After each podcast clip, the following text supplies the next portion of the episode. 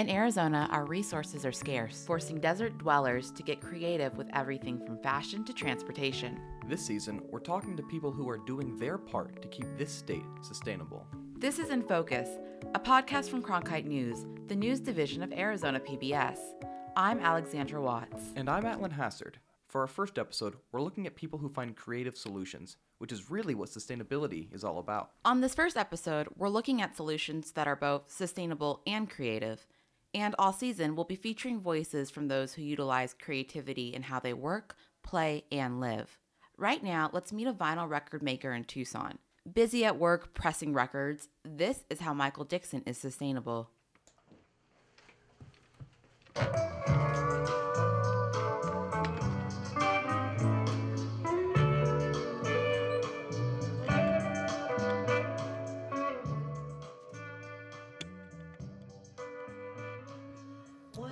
This is a Tucson artist called named Casey Golden, and it's his new single, which comes out on April twentieth.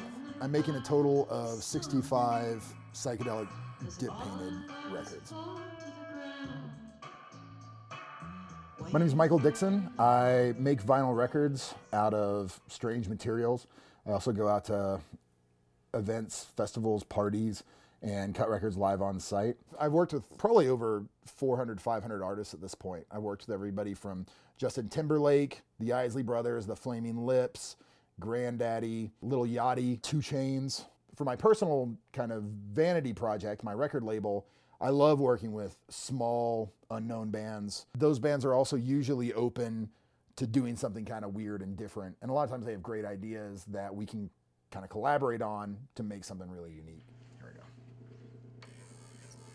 I love to actually let trash determine the direction of a project. So a lot of times I will find something and approach an artist with the concept and say, hey, do you, what do you want to do with this?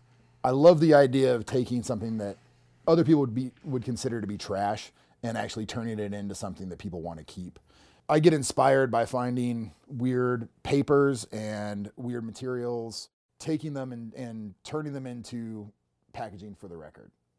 I'm not saving the world by using up these books, but by making an art piece that is upcycled and made from trash, it at least does a little bit to keep things out of the landfill. And hopefully it inspires other people to use trash and, um, or at least be conscious of what they throw away. So something that was really cool about that story was when you think of sustainability, I don't think you think about music or vinyl records. So not only is it a creative approach to sustainability, but it's sustainability in a creative context as well. And Alex, on that same track of interesting ways to be sustainable, what are some other ways people can do so? Well, you can be sustainable with animals as well. When you think of the bees in Arizona, you probably don't think about sustaining them. You probably think about getting rid of them. But I talked with a few people who work with bees, and there's a way to be sustainable and be a beekeeper too. This is a very nice, strong hive. The first person we met is Osman Kaptinoglu. He works at the lab, and there are two portions of this lab. They have the outdoors with the hive, and then inside they have this glass panel just filled with bees on either side. And we were trying to find the queen, and it was honestly like a very hard version of Where's Waldo because they all look the same. Oh, here she is. I found her, and she laid an egg. And then when we finally found the queen, she has like a dot on her body, and the reason they put the dot on her is to track. The dots are important for the queen bees. It's kind of like their crown. If your hive's queen has a dot on her, then she's legit. And if your queen in the hive does not have a dot on her body, then that's not your European queen. And that means your hive has been Africanized. So then there's this other beekeeper. His name is Roy Arnold, and he took me to see his hives at Agave Farms. Come on, I, I promise you, you're gonna get stuck. And what he does is something called requeening. And what a beekeeper does is they put in another queen. The queen bee's genes and temperament gradually take over a hive, and in Arizona, the requeening process helps address the problem of aggressive bees. Requeening here in Arizona, I feel, is probably the number one thing that uh, small beekeepers need to keep on top of. And it's interesting in Arizona, because I think if you talk to a lot of native Arizonans about bees in general, there's this perception that they're mean, they're going to kill you, they're going to swarm you. So in the mid nineteen fifties, in a lab in Brazil, there was an experiment going on to make the ultimate bee, breeding European honeybees and Africanized honeybees. The end goal was to make a better, stronger bee, but one day, on complete accident, the bees were just released to the world, and they're still out there today. A new species will threaten their very existence. Oh my God. Killer bees. So now in Arizona, ninety-five percent of bees have some form of an Africanized trait. And so when they invaded us, there was a lot of good traits that came with it. And one of them is the heat tolerance that they have. They also reproduce very quickly. One of my first jobs, that when the Africanized gene came across, that's what they taught us, is to just kill them. And so lots of exterminators start calling us too. They get a job. That's Cricket Aldridge, another beekeeper and gardener who works with Roy. I just had one call me. They said there's bees and asked if I would come look at it. So the beekeeper takes out the old queen and replaces her with a new queen bee. And if it's successful, the hive begins its gradual change. What happens is that I put them back in the same box that the other one came out of, and I will hold her for a few days until I'm absolutely positive that the other one has been accepted. If she gets killed or and I don't have another one to put in, I will put the old queen back in. Roy requeens in the desert, where hives can change without harming people and animals. Because if you have it just like by a school or a residential area, you can't wait six weeks for something to maybe happen. The queen bee's offspring will be more gentle, and then their offspring will be more gentle, and then... Our hives are sending out drones to mate with the other feral queens that are out there, so we're if we're sending out um, bees that have European genes that are nice, then we're actually helping the whole population. So I think that we're changing it if we take care of our own hives. So I produced and reported this story for Cronkite News. I was wondering if you had any stories regarding sustainability and creativity. Most definitely. Uh, we traveled to different textile recycling plants in the valley, and it was really cool. Got an inside look at what they're doing to make sure no clothes go to waste. Those run seven days a week. I want to say like fourteen or fifteen hours a day. The bailing just like never stops. I met Vern Dunn. He's the vice president of logistics and recycling. I saw these balers, and these balers are these giant like twelve hundred pound machines. And what they do is compress the unsold textiles that don't go through the clearance center, and they're sold on the open market around the world. We change out half the store at a time. So we'll do the front half and then fill it, fill it back in with new product, and everybody attacks it.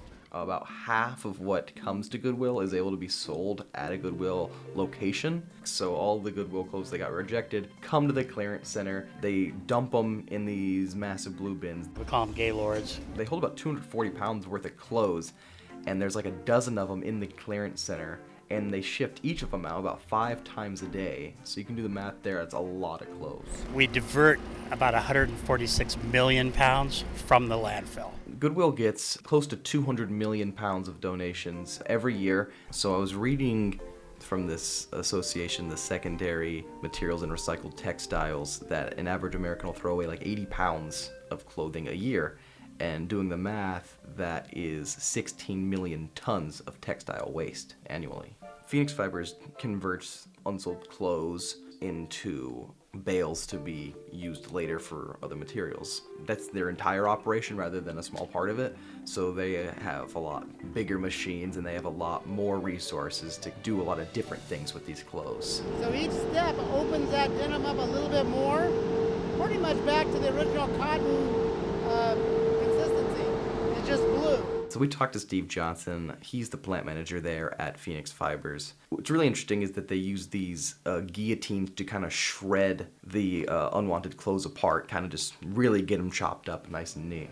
So the jeans go in whole, they get chopped perpendicular from each other with these two guillotines. At this point, as you can see, we get it down to a, a little chop. Phoenix Fibers, they try to be zero waste. They use everything for another thing. All the metal that we extract, we sell to recycle metal recyclers.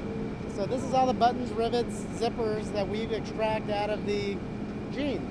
These cylinders kind of churn the, the jeans up. They are uh, more massive in operation than what Goodwill has. They weigh about eighteen hundred pounds and they rotate at seventy miles an hour. After the clothing goes through those huge cylinders, it comes out as this huge five hundred pound bale. And then what happens with that bale is they'll they get it ready to be moved on to their sister company, Bonded Logic. So at Bonded Logic, what they'll do is they'll pull the fiber out and they'll fluff it, they'll treat it with some protectant, and then they'll bake it. They'll get it really hot, and then they take this massive wheel and they'll start cutting it.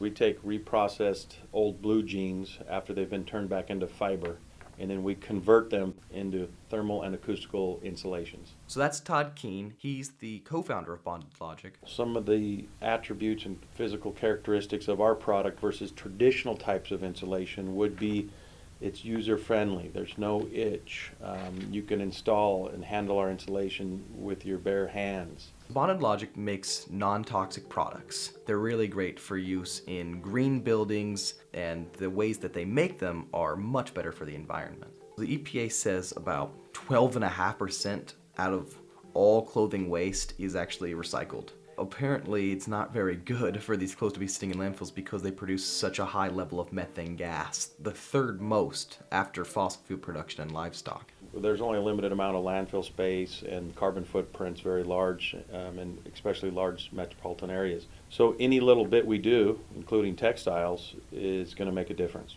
I feel the reason that there's not more textile recycling is just old habits die hard. And it's um, easy to just put things out of sight, out of mind. Not many people know there are other uses for for clothing and textiles, but um, obviously that's something we're proud of. Keen says he makes sure Bonded Logic is a zero-waste facility and that everything gets used for something else. That story was produced by me, Atlan Hassard, with all Creative Commons music used from Pottington Bear. That's it for this episode of In Focus.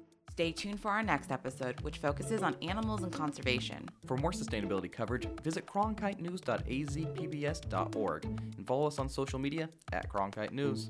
This podcast is produced as part of Elemental, a new multimedia collaboration between Cronkite News, Arizona P B S, K J Z Z, K P C C, Rocky Mountain P B S, and P B S SoCal.